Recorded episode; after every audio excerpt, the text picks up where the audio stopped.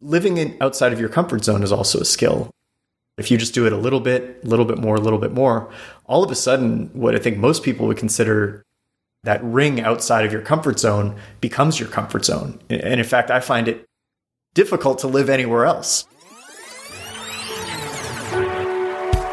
Hey, podcast listener, even if you are alone in your entrepreneurial journey, know that today, right now in your earbuds, you are joined by thousands of entrepreneurs from all around the globe seeking to grow better, more profitable location independent businesses. If you'd like to learn more about what we do and download our entire back catalog, check out tropicalmba.com.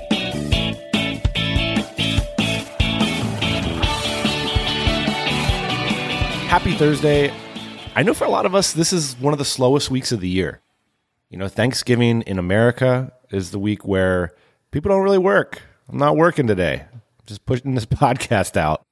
But I don't know. It's always one of those like weird weeks in the year where you're sort of out of your normal day to day and it's an opportunity to reflect. And I can't think of a better guest to think about possibilities and what might be a new take on an old routine. What might we change in the week after this slow period that's going to make all the difference. So, with that, I'm really excited to share with you this conversation with someone who I've been following for many, many years, and I'm guessing so many of you too.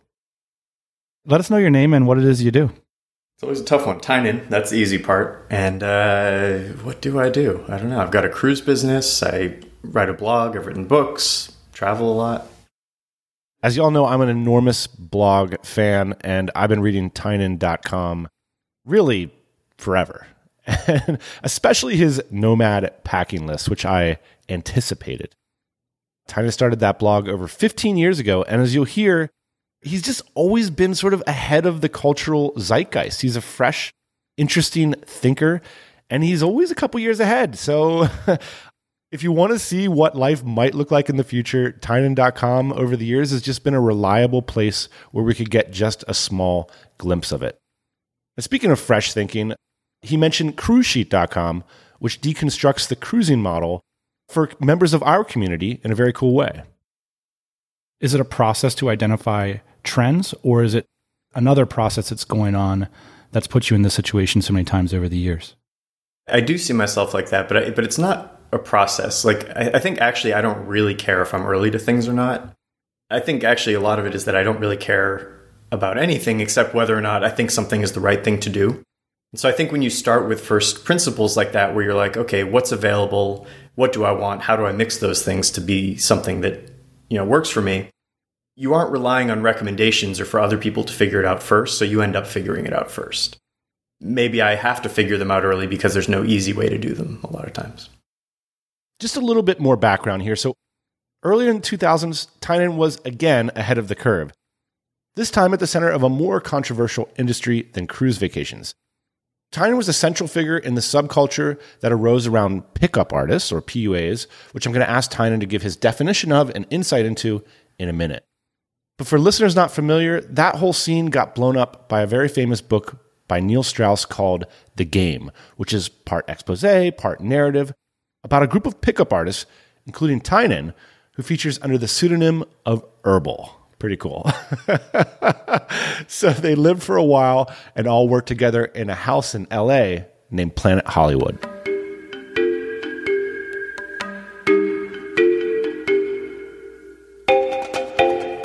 Pickup, sort of best known from the book The Game, is you know, there's two sides of it. I think what it looks like from the outside is like, what are the pickup lines that you can go to a club and attract girls with? And I think honestly, that's why I got into it. Like, I didn't, I wasn't looking for anything deeper.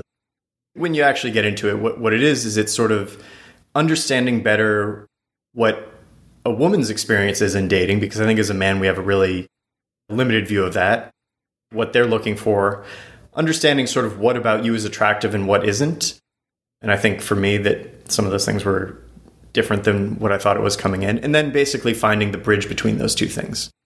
You know, I found myself as like an early 20s nerd who just had zero idea of what to do with women. I mean, like less than zero. It was, you know, hilarious situations all over the place. And I just thought, well, there might be a solution for this and sort of went looking for it. What year was this? This must have been 2002, 2001, somewhere in there. I used to be a professional gambler, and so we sort of had these chat rooms, and a friend there had told me about this site.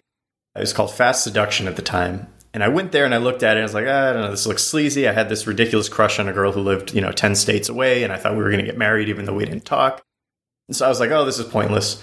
And then at some point, I just had this realization where I thought, oh, if I keep doing what I'm doing, I'm going to end up like sad and alone. You know, I have this maybe goal of like getting married or, you know, having just having a girlfriend or whatever. And like, I'm not on that path.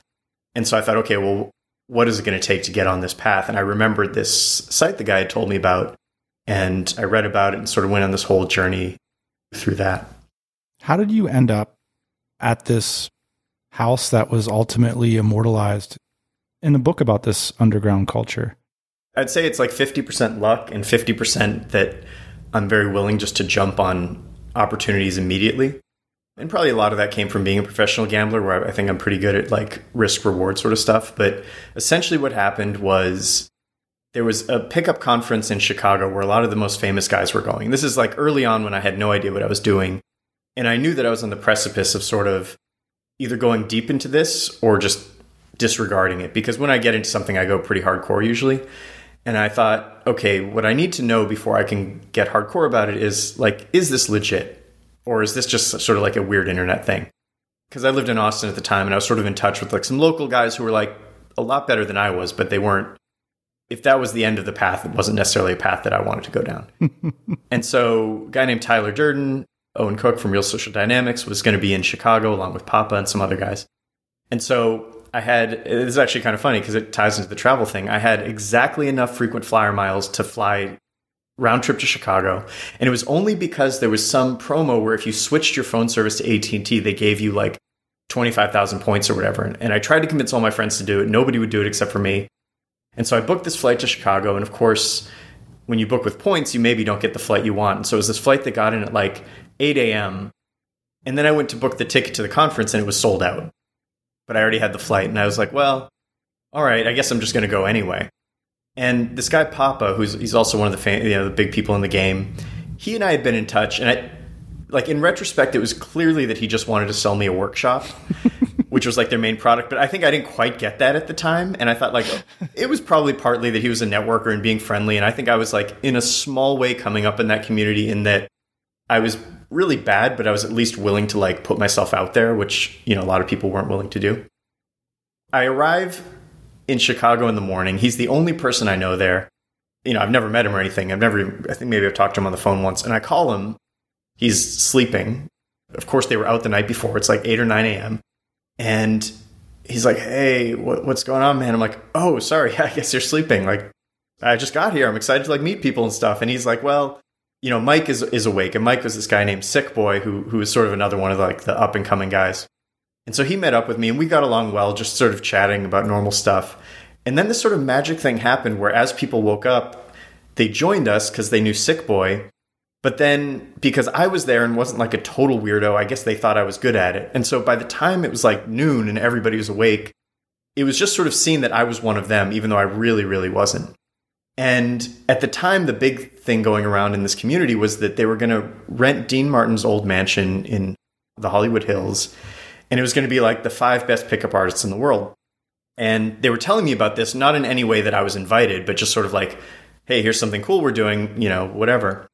And at the end of this thing, this conference, Papa said, Oh, you know, you're, you're actually really good at pickup. We should invite you to Mystery's Lounge. And Mystery's Lounge at the time was supposed to be this forum of the top 100 pickup artists in the world. And I was like easily one of the worst 100. but they added me, of course, and you know, I didn't correct them and day 2 or 3 of being on this, yeah, I was I was up all night reading the posts. I mean, it was like this big deal. And they said, "Hey, we got the house. We have 4 out of the 5 rooms filled. We need one more roommate. Anybody on this forum is eligible." And I immediately replied, even though like None of my friends or family knew I was into this. I just bought a house in Austin, but I just saw it as this thing where if I don't do this, I will always wonder what happened if I did it. Whereas if I do do it and it's a disaster, like, well, you know, whatever, it's going to be fine. That's how I ended up there. What was the range of emotions you felt upon reading the book about? I mean, I'm assuming it was an incredibly formative experience living in that house. What did it feel like to read about yourself as a product? So honestly, what had happened was a few months before, maybe six months before the book was released, I went to LA to read a, a draft of it. I lived with Neil Strauss, the author, for a year. And in that time, like I'd read drafts of his stuff, and it was always that it was finished, and then he would like tweak it. And so I read this thing, and I actually read it out loud with me, him, and Katya at dinner. So we were sitting at this restaurant for like three or four hours. I read the whole thing out loud to, to them. And who's Katya?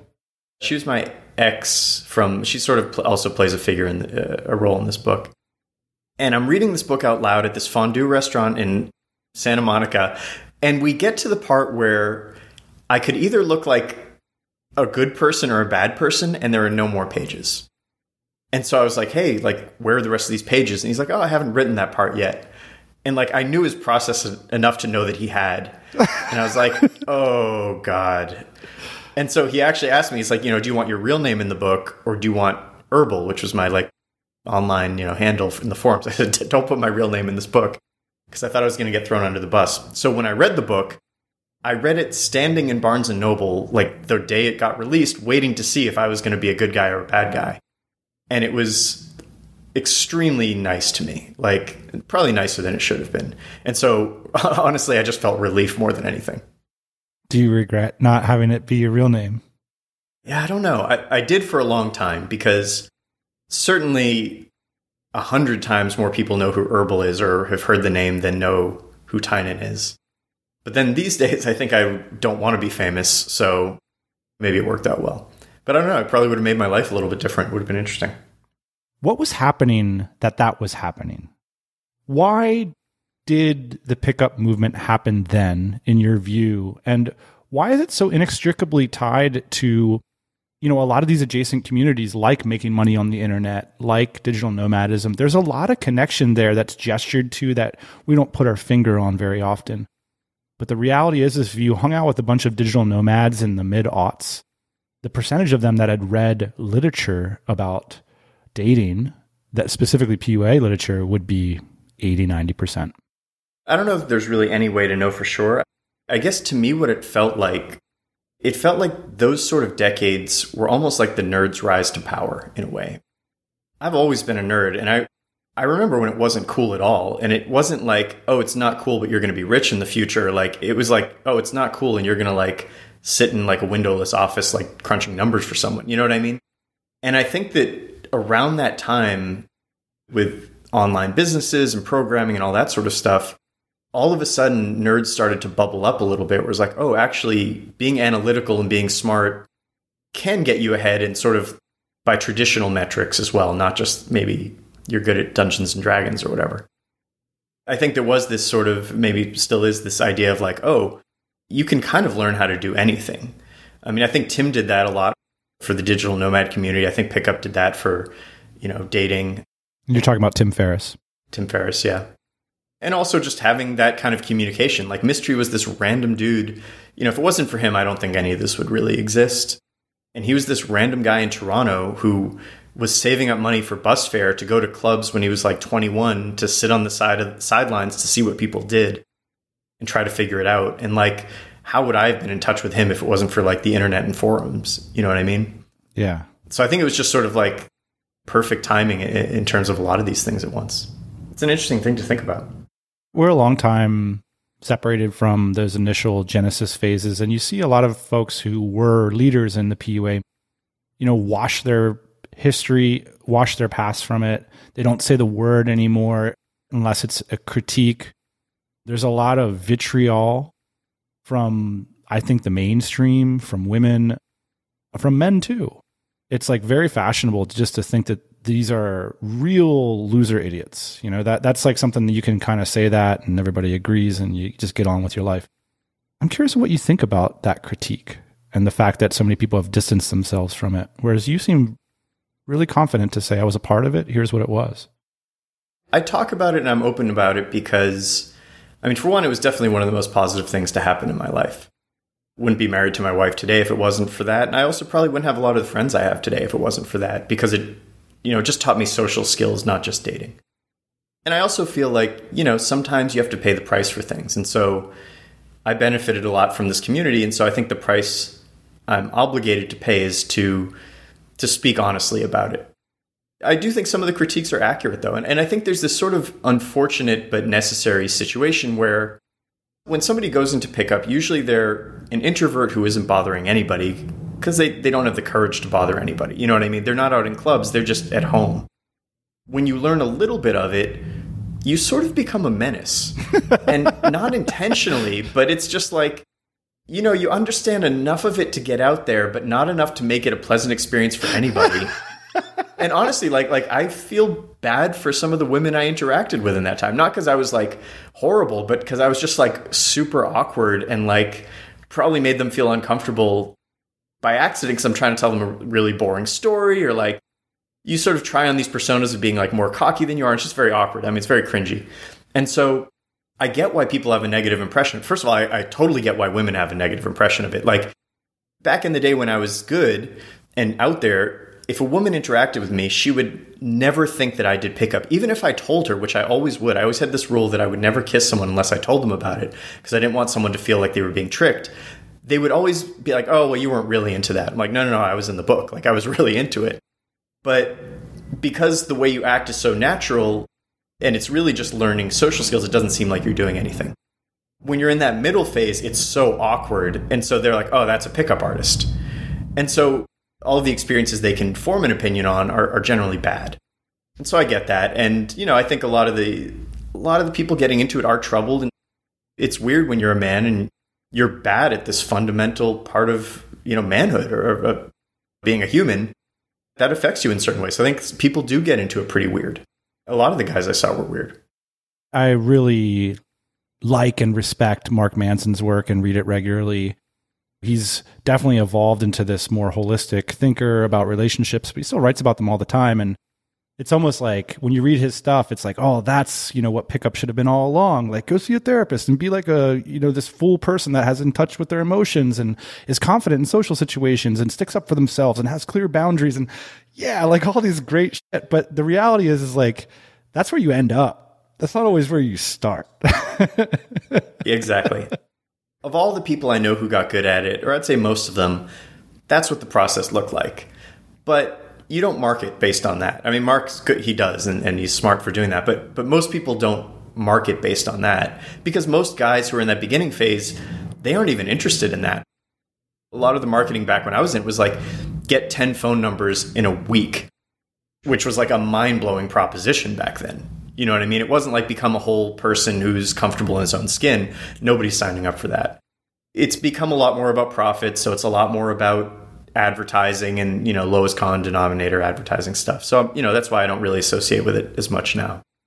But I think at its core it's a really positive thing. I think it's positive for men and women. Like I, th- I think the interactions I had with women were a lot better for them and for me because I went through it.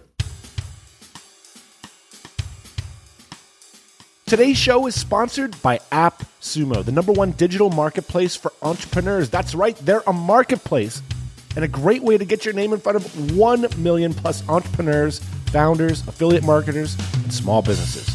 You can sell your software, ebook, PDF template library, online course, WordPress plugin, or even event tickets. You get the idea. Anything for entrepreneurs, you can find it on AppSumo. The average digital product on AppSumo earns between 700 and 5000 a month depending on the type of product.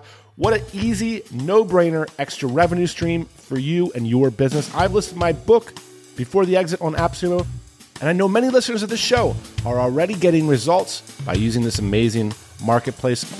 So check them out. Head on over to appsumo.com slash sell. That's what we're doing around here. And thanks to AppSumo for sponsoring the show.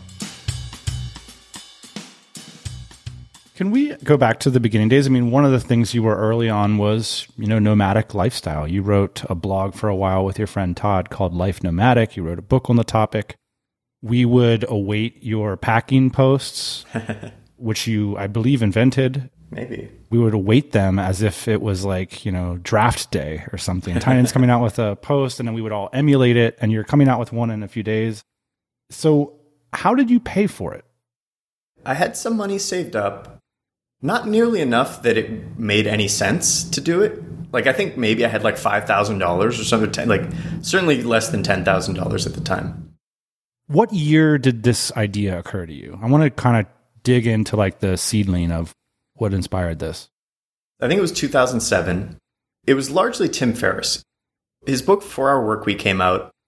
And I read the book and I really related to him in a lot of ways because I thought, oh, like, I'm very similar to this guy in how I approach different things and all these things.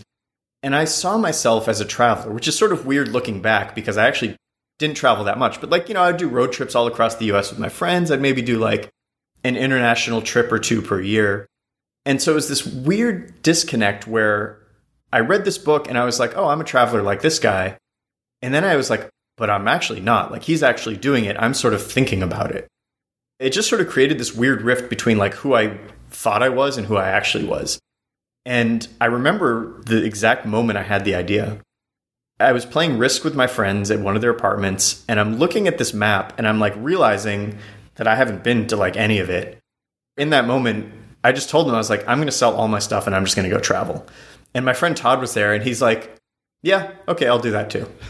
and honestly, that was it. Like maybe it was percolating in my subconscious a little bit. Like I said with the pickup thing, it's like, oh, well, right now I'm not on this path where I'm going to see all the stuff I want to see. So, like, why don't I change that? What was it like? It was exciting. I mean, it was really exciting. It felt very liberating where, you know, it's, it was almost like when I learned pickup and it was like, oh, you can do this. I think we all sort of think we know everything about the world, or at least in like broad strokes. You're like, oh, like maybe I don't know anything about art, but like I kind of know it exists. I know what sorts of art is out there or whatever. And then you do this, you're like, oh, this is this whole other world that's out here that I didn't realize existed. Like, there's different ways of living in different countries. There's like this nomad community. Maybe there wasn't much of one then, but you know, you'd meet people occasionally. It was exciting.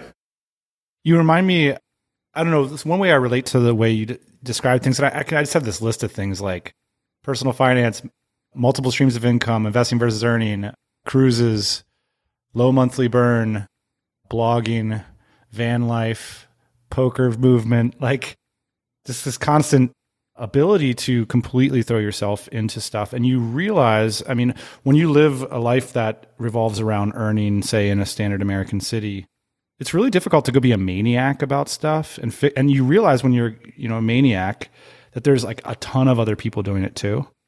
I realized this when I took a mini retirement in Spain for a few years and essentially trained like a pro cyclist. And I just found out like there's a bunch of amateurs that do this. There's a bunch of people, we call it rich man or poor man. Like a lot of things in life are populated by like the hyper wealthy or the voluntary poor. Like the people in the middle really miss out. So in the cycling community, all the fast guys that get invited to these secret rides and they go to all these races and, and stuff, they're either wealthy or voluntarily poor. Nobody with a job could ever manage to be such a maniac. Right. And it feels like you've done that sort of time and time again. Like your ability to manifest money in your life or whatever. I'm, I'm curious, what, what's your take on that? I was really lucky. I became a professional gambler 2001 or something like that. And at its peak, you know, I was making several hundred thousand dollars a year and I never took any of it. I, it actually all got stolen from me, so I never really got much of it. Can you tell us how you made a couple hundred thousand dollars a year gambling? Essentially, it started the casinos were giving out bonuses that were too large. They shouldn't have given out. And so, you know, the, the casinos operated in a very small margin, about a 1% house advantage. And a reasonable bonus would switch that to maybe a 2 or 3% player advantage. And when you think about how much money casinos make off 1%, you can make a lot off 2 or 3%. And so I found this independently, and then I found a few other people online who were doing it. And then we sort of formed this community around people doing it. And this was online poker? It wasn't poker. This was before the whole poker thing. So this was like blackjack, slots, stuff like that. And it started out with these bonuses, but it really evolved to do a whole bunch of other stuff winning jackpots. And it was basically this community where anytime the odds were in the player's favor, they could be tweaked. Even loyalty programs were sometimes too good. We would exploit them. And so I had this weird experience of being, you know, like 18, 19, or, tw- or I guess it was maybe 20, of sort of having a net worth of like hundreds of thousands of dollars, which was a lot of money back then, and spending it, some of it, but then also losing it because it all got stolen from me. How did it get stolen? I was playing under multiple names, which you're not supposed to do. It's not illegal, but it's against casino rules. And I didn't realize they were sort of in cahoots with Neteller, which was like the PayPal of gambling. And I woke up one morning and it was basically like, hey, we know that all these accounts are yours. Like, you can spend a bunch of time and try to prove they're not, but we know they are. So, like, your accounts are frozen. Good luck. And so I had this interesting experience of like sort of knowing what money can do for you and what it can't do for you.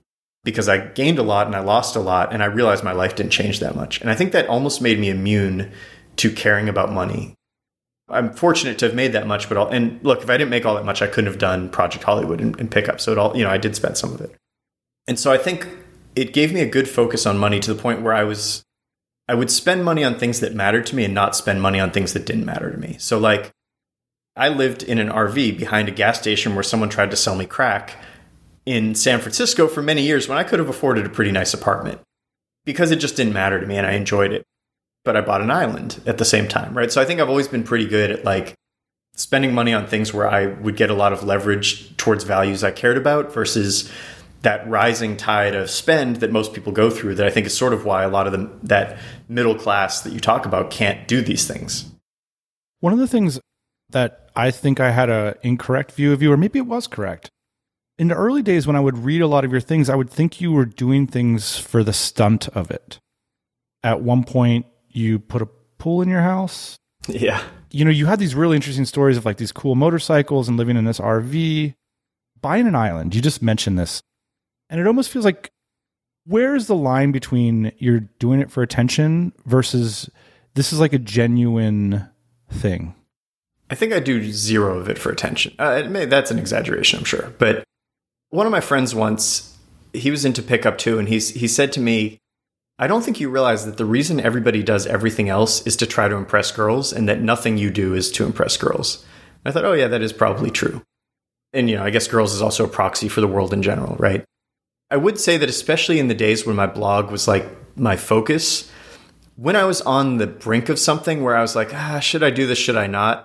the like, hey, it's going to make a good story would often push me over the edge. And a lot of it is actually, it's not even to tell someone else the story, it's to sort of tell myself the story. And I just sort of wonder what it's like. Like years ago, I bought this Bentley. I was just so curious what it was like to have a Bentley. Like it wasn't, you know, like I wrote a blog post about it, but like it was just like, I'm just like, I just want to know what it's like. And so a lot of these things I think I do for myself just to satisfy that curiosity. But I think it, it, they're seen as sort of stunts or like crazy, but to me it's like obvious where it's like well why wouldn't you buy an island? Like the thing was under 100 grand we split it 10 ways. For many of us including people who haven't been a lot it's like the best purchase they've ever made.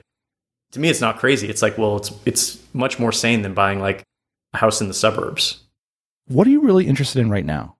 I think it's something i'm figuring it out you know i had all these goals getting married goals around success stuff like that and then i, I think i reached them I don't know, by an earlier age than I expected, but sort of in a shorter time period than I expected, which sort of I think has left me reeling a little bit. And so I'm trying to figure out that next thing.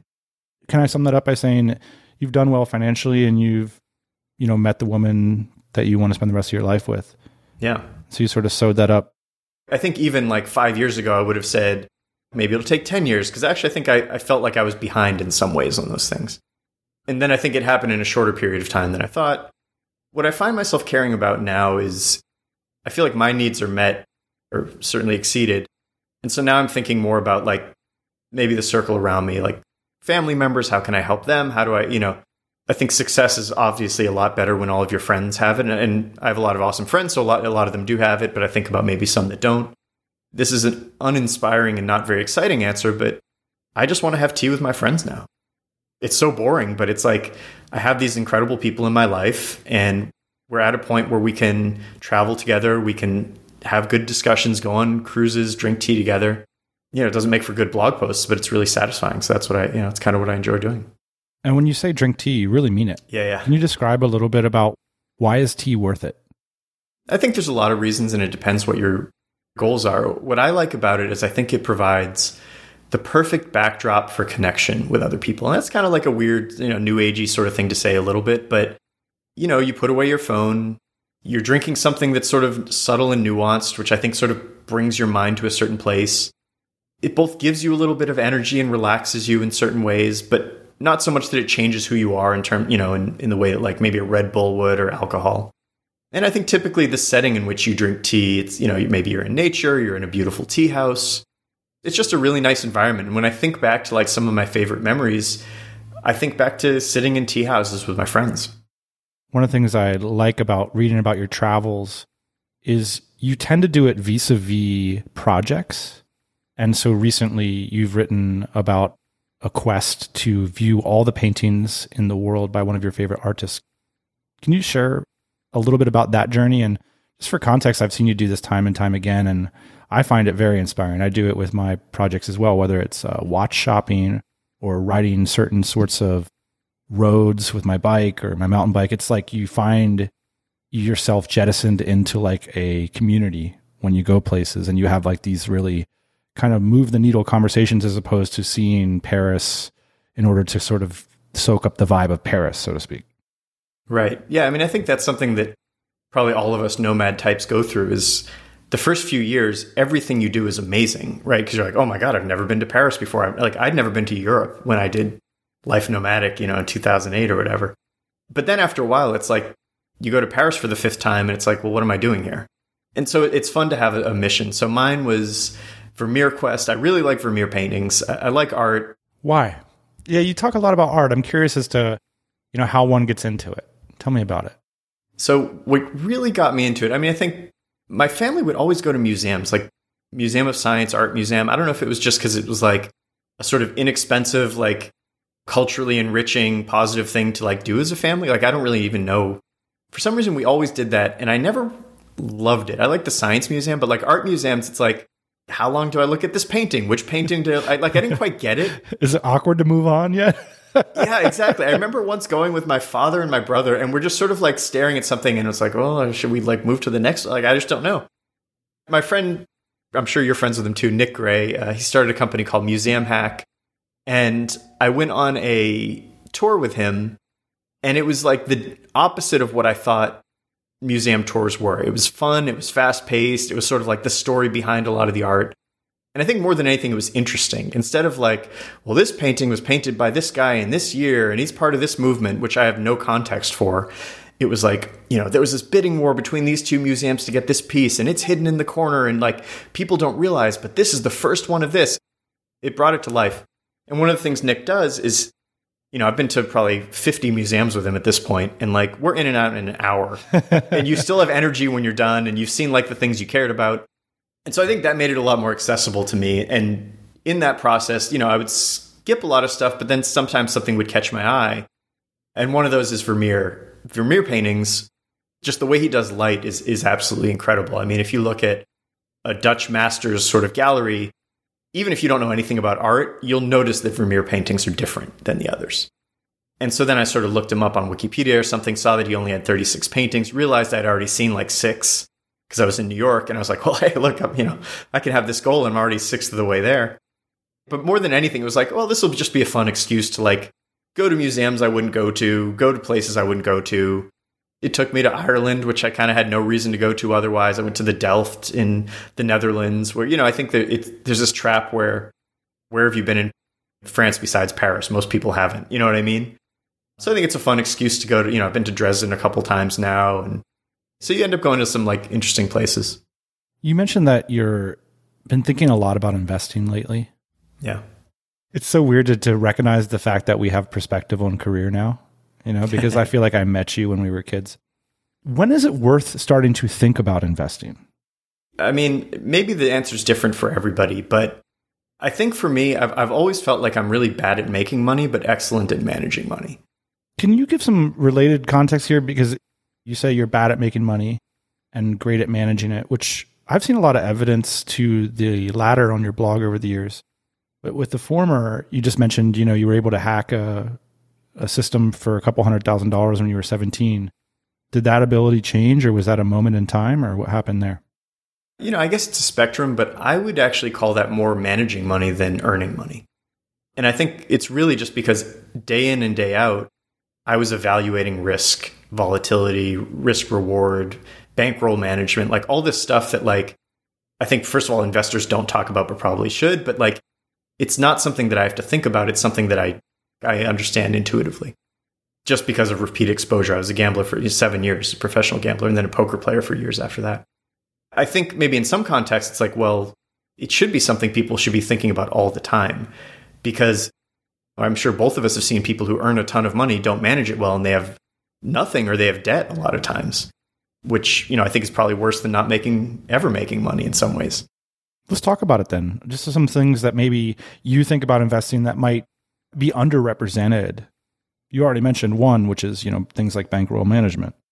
I guess there's a lot of directions to go, but I think one one is that I think people don't understand what variance is, and I think they don't understand what risk reward is. Like anybody picking individual stocks is almost certainly making a, a huge error. A lot of times they'll, they'll know that they are like, oh yeah, don't time the market, don't pick stocks, but they still do it because subconsciously they don't understand why. Even crypto to me is like such an obvious, it's like, yes, it's much riskier, but it's such an asymmetric upside downside that to me, I feel so much more comfortable buying crypto than I would Tesla stock or Apple stock or something that I think other people would feel a lot more safe buying. Describe that just a little bit more. I think that's interesting. Let's just compare, say, Ethereum and Tesla stock. In some ways, they're they're very different, but I think if you just think about risk reward at any given time, I'm thinking, what's the risk reward of putting my money in any given place, whether it's private placement, business, stock market, bonds, whatever it is. If you're buying Tesla, then you think you have an advantage over the entire US financial system that is also researching and looking at Tesla. And you don't. You just don't have an advantage over Wall Street hedge funds. Or if you do, hey, I want to hear about it. I've never found anybody who can articulate why they think they have an advantage. I've heard them say, like, well, I think it's going to do better than analysts think. It's like, no, no, that, that just means you don't understand what analysts are doing. To me, what you're doing with Tesla is you're, it's essentially a coin flip because it's priced accurately you're taking what's called uncompensated risk. You're taking excess volatility because it can move a lot more than the average, than the stock market, but you don't have a greater than average expected return on it. So you're taking uncompensated risk. It reminds me of sports betting almost. Like I was just like that's like betting on the Vikings to beat the Cowboys when there's a spread number on it, right? Right. I mean, it's the same sort of thing, right? Like the, that spread is essentially what the financial system is siphoning out of the markets because they're better than we are. So it doesn't mean you're never going to win. It just means you should not be expected to win long term. And it's also dangerous to win, right? If you buy Tesla and it goes way up, you think you're a genius. If you buy Tesla and it goes down, you realize, oh, I shouldn't try to pick individual stocks. So that means 50% of people or 49% of people or whatever are like getting the wrong impression and they're going to keep doubling down until they lose their money, probably, most of them if you look at something like Ethereum, you think, okay, well, for one, Wall Street isn't in on it yet. There's actually certain, I mean, this would be a very long conversation, but there's certain fundamental reasons why it's likely to go up. And it's a very asymmetric risk. Either it goes to zero, which I think is impossible at this point, but we could say maybe it goes down 66% or 70%, or it goes up like 5 to 10x. And you could argue what the odds are of those things, but I think it would be very difficult to come to the the conclusion that there's not like at least a 30, 40% chance it goes up like 5x plus, or 25% chance. And if you do the math on that, the EV, the expected value, is incredibly high. You might not want to put all of your money in on it because there's a lot of volatility and all this sort of stuff. But people aren't thinking about these things. They aren't thinking about volatility. They aren't thinking about risk reward. Most people are choosing individual stocks, which is like taking all of the volatility and variance with like no expected value over just buying index funds. Are there other common examples of not understanding this that you see often, whether it's with spending habits or investments? Like this idea, like I thought it was interesting that buying Tesla is an example of this sort of category mistake. Are there other common examples that you see often? The one that kills me the most, and, and I'm certainly biased towards on this one, but getting a four year degree, I think, is like a ridiculous risk reward proposition in most cases. Now, not all of them, right? Like, wow. if you want to be a doctor, first of all, if you just want to be a doctor and you don't care about money, it's great EV because you're going to get, it's the only way you're going to get to do what you want to do. Same with being a lawyer. And even if you only care about money, I think there's good arguments for certain degrees, whether it's because there's gatekeeping like lawyers and doctors, or if it's just because, hey, this is an easy way to get an engineering degree and I'm going to, you know, it's going to be high EV. I want to be an engineer. That's great. I think one of my most controversial posts ever, I wrote a post about what would happen if you took the cost of a four year degree and just invested it instead of going to college. Because there's all these stats where it's like well you make 33% higher in you know lifetime returns with a degree or 50% or whatever it is. And first of all it's very skewed. It's not evenly distributed amongst majors obviously. And so there's a lot that underperform. But I basically couldn't find a scenario where investing that money was worse. There are confounding factors where you're not going to get a scholarship to invest money unless you join the Thiel Fellowship, which I know people who did and they invested in crypto and now they're a lot better off, right? I do too. it's not that college is bad or that it's not the right choice, but it's that people aren't thinking about the EV of it. They're not thinking about the variance of it. And they're not thinking about alternatives. And I think that's one of the biggest mistakes people make is they don't think about alternatives. People think about one or two options. They think state school, private school. They don't think what if I invest the money? What if I go to trade school? What if I just teach myself? I think that's something that I've been fortunate enough to like figure out early is that like I think about literally everything. Like when I'm thinking about what to do next, like I've thought about selling everything. I've thought about putting all my money in a trust so that I'm poor. I've thought about like moving to Japan. I've thought about becoming an artist, like, which and, I, and I'm terrible at art.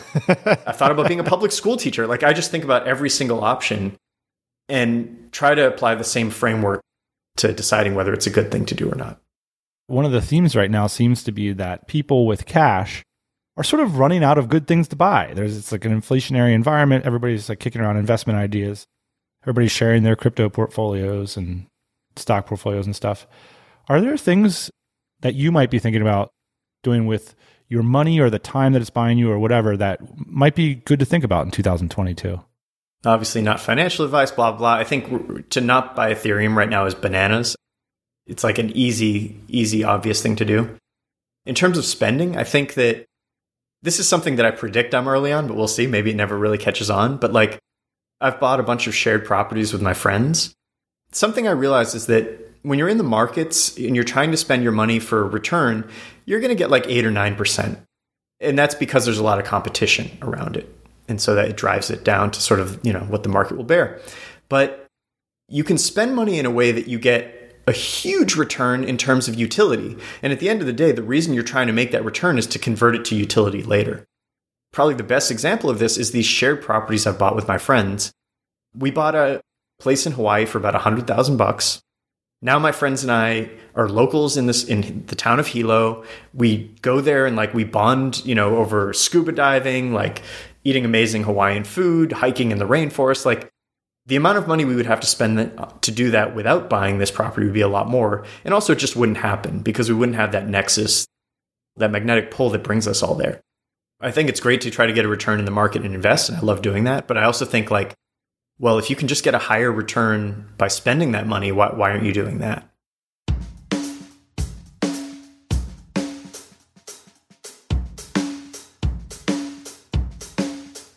I just want to give a big thanks to all of you who listened to ads like this and went on over to dynamitejobs.com to see what we've got going on over there. Because of that, we've helped place hundreds of qualified remote professionals in your companies last year. And for this holiday season, many of you are gearing up your operation for continued growth in 2022. And to help you do it, we've got three exciting options for you to explore. The first is our entirely new hiring platform with a job post dashboard that allows you to repost and promote anytime.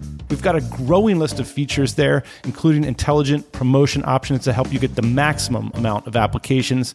We've also got our done for you service. If you're sick of sorting, assessing, and interviewing, you can hire our senior recruiting staff to do the heavy lifting on your behalf. They are experienced at identifying trajectory, alignment, salary fit, and much more. And the best part is, it's a flat fee. If you're hiring multiple times in 2022, we're offering bundles with steep discounts. Head on over to dynamitejobs.com and book a call to hear about that. And finally, we offer contract recruiting. That's right, a zero risk hiring option if you don't really know about the long term fit, or if you're looking for a partner to help take care of the legalities of hiring contractors. We can do that for a monthly fee for the contractors that you bring on board. So let's grow together. If you're looking to grow your remote business, book a call with our team and find out today how Dynamite Jobs can help. You can find out about this and much more over at dynamitejobs.com slash remote recruiting. I want to ask you a little bit about your writing before we go. I'm curious, you know, we both come from this period of time that I think blogs were such a special thing. It's hard to describe it to younger people. Like they were the first dispatches from real people beyond media. And you've continued to keep up with your blog. What have they become? Are they still that? I don't know. I don't really read anybody's blogs anymore, to be honest with you. I read Derek Sivers' blogs, you know. Now I think it's almost like a news thing. You know, I read a lot of like travel blogs and stuff like that, but it's not it's not the same.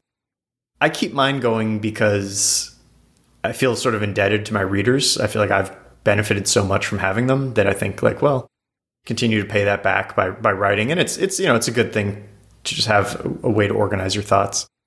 But I agree. I, th- I think when when you and I started blogging, it was sort of like this really special era and I think a lot of it is that it wasn't that commercialized. Like I saw the same thing in pickup where when I got into it, nobody really cared about making money. People made money, but it was the afterthought. People cared about learning. And that felt true back when we started blogging, where it was like we were all sort of doing interesting things and wanted to share it with other people. And then, of course, you know, we all started to make some money off of it, and then it became this profitable thing, and that changes motivations for everybody. I still like doing it. I think it's like a special thing. Whenever I find a good article and it's on someone's personal blog, I, it's like a breath of fresh air. It is. You know, versus maybe reading it on like a clickbaity YouTube video or something like that. But I guess I wouldn't, you know, if I could invest in blogging and personal blogging, I wouldn't. I don't know that it's it, you know, it's going to be a big part of the future. Well, and you did for a while there. Yeah, that's true.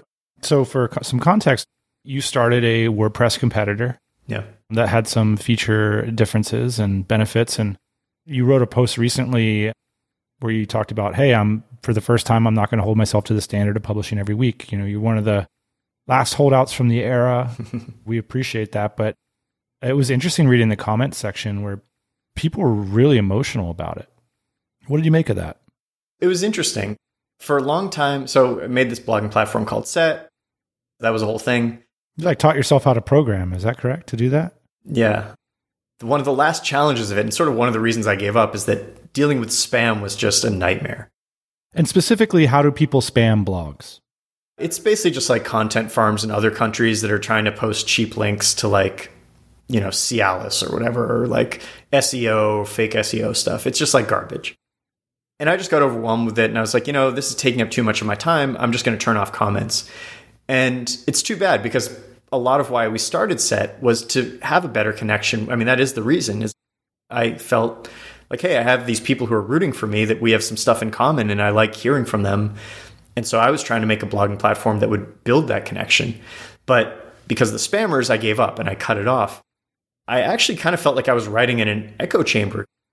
You know, people send emails or tweets sometimes, but you know, I made it pretty hard to interact.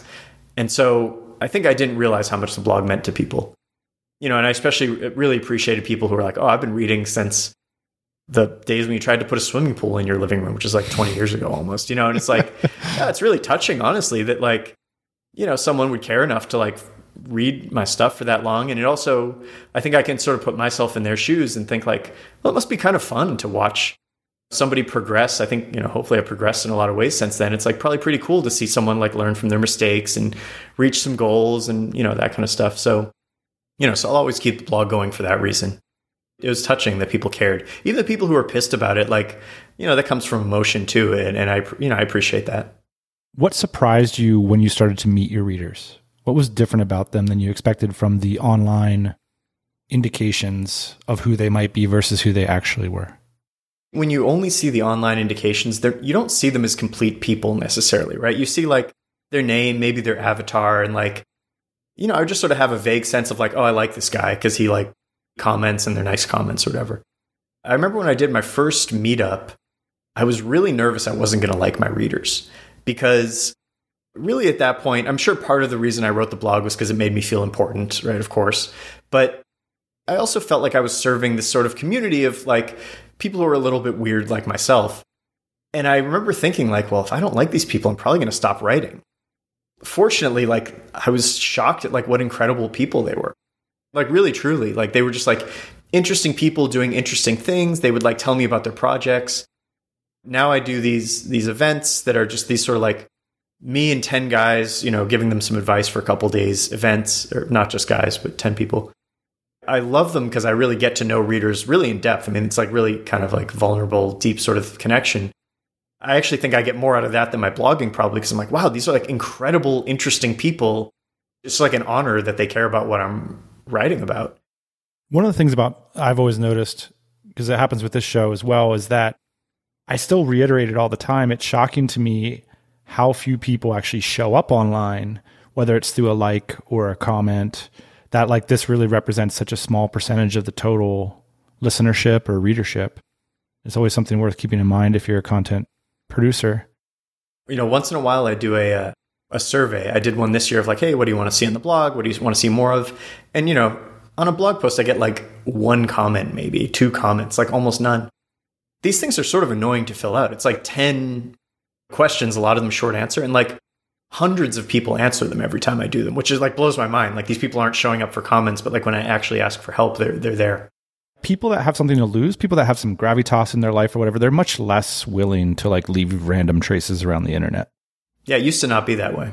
You have a a little bit of a Kevin Kelly vibe in this sense that like when you look at your body of work, it's like you kind of money is just this breezy form of locomotion through all the stories and there's just these amazing stories that come about but you never really sit down and hammer on like here's how to make money here's how i did this and i was just curious about you know i'm sure you meet people in everyday life you feel like well i would just be like tynan if if i could just figure out a way to make money online i would you know buy a bentley and i would live in an rv and i would go traveling what do you make of all that? What's your take when someone has that perspective? There was definitely a phase when I was living in the RV where like people would inaccurately think I was either super wealthy or like extremely poor. Like you know, because I think people project certain things onto you. Money has always been a secondary factor for me. It's not that it's not a factor. I mean, I really like money and I like what it can do. But I also know through experience that like if you're tenacious enough, you can figure out a way to do just about anything without that much money. And that goes with an asterisk of like, I came from a good family. Like, if I needed a couch to sleep on, my parents would let me, you know, like, I have a good support network. I'm not saying, okay, oh, a homeless person could buy a private island. But in terms of like the people who actually read my stuff, I think people would be shocked at how little money I was making a lot of the years when they thought I was rich. When you only spend money on things that matter to you and you really don't spend any money on anything else, you can get what you want often, you know, if you're willing to work for it, find deals, negotiate, stuff like that. I think often when people say like, "Oh, if I had money like Tynan, I would do this too," it's like that's an excuse. Like it's it's people would say that in pickup all the time. We're like, they'd be like, "Oh, well, if I was rich and good looking like these guys," I'm like, "We're not rich. You know, we can barely pay our rent, and we're like, you know, weird looking nerds." Like, I think often people just project their insecurities. You know, which isn't to say I haven't had a lot of advantages in certain ways, but I think probably a lot of what people want to do is more within reach than they think.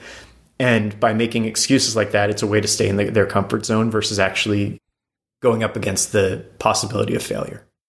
The last bit I want to ask you, which is perhaps the hardest question, which is simply that I think, you know, what you've represented for so many readers over the years is somebody who somehow broke down that wall of fear and went after those specific things.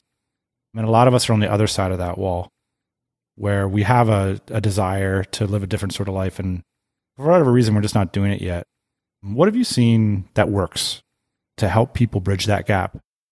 I guess there's a lot of things i could say if you never face that sort of rejection you don't know that it's not so bad so it's very easy to think like well if i if i try for these things and i fail it's going to be absolutely disastrous so i'm not going to try it i think that's one of the fortunate things that came out of pickup is I had to face rejection like a dozen times every night for a year.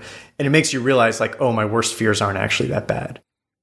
My biggest fear, in like a real visceral sense, was having a normal life and not doing anything other people didn't do. Because I thought, well, like, what's the point of doing something that, like, if I go down the exact same path somebody else has already gone through, so what? You know, like I lived, I did some stuff, and then I died. Like, who cares about that? And again, like that comes from a privileged background of like, hey, I'm sure there's a lot of people who would just love to have that, that security. But I remember having this distinct thought of like, I would rather be homeless in Hawaii than have a normal job.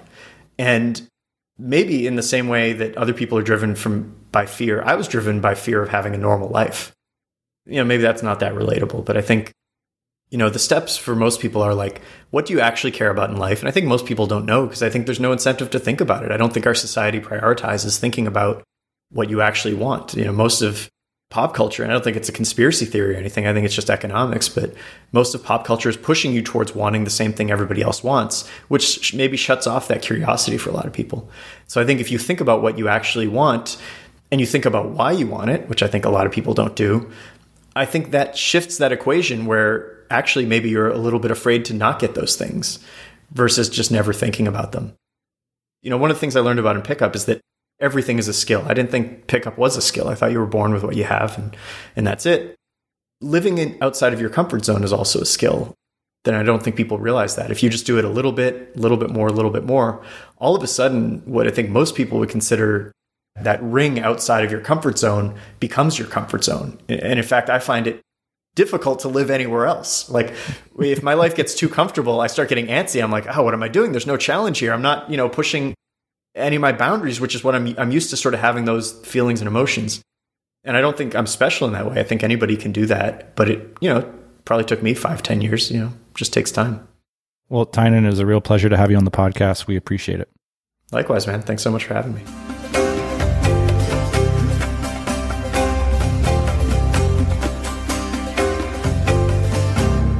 Big shout out to Tynan for dropping by the show. I just love doing this one. I hope you enjoyed it as well. It was actually quite tough to prepare for because I felt like Chris Farley on the Chris Farley show. Like, remember that one blog post you wrote about this one thing? What about that? I love this one. I hope you all having a good holiday if you're taking one. If not, I hope this episode inspired some interesting reflections and maybe some ideas for uh, how to hit the ground running next week. Speaking of next week, we'll be back as always Thursday morning, 8 a.m. Eastern Time. Hey, thanks for listening to the Tropical MBA podcast. You can go to tropicalmba.com, get access to hundreds of back episodes and all kinds of other goodies. Load up your iPod. That is the cheapest way to fly business class on your next international flight. We will see you next Thursday morning, 8 a.m. Eastern Standard Time.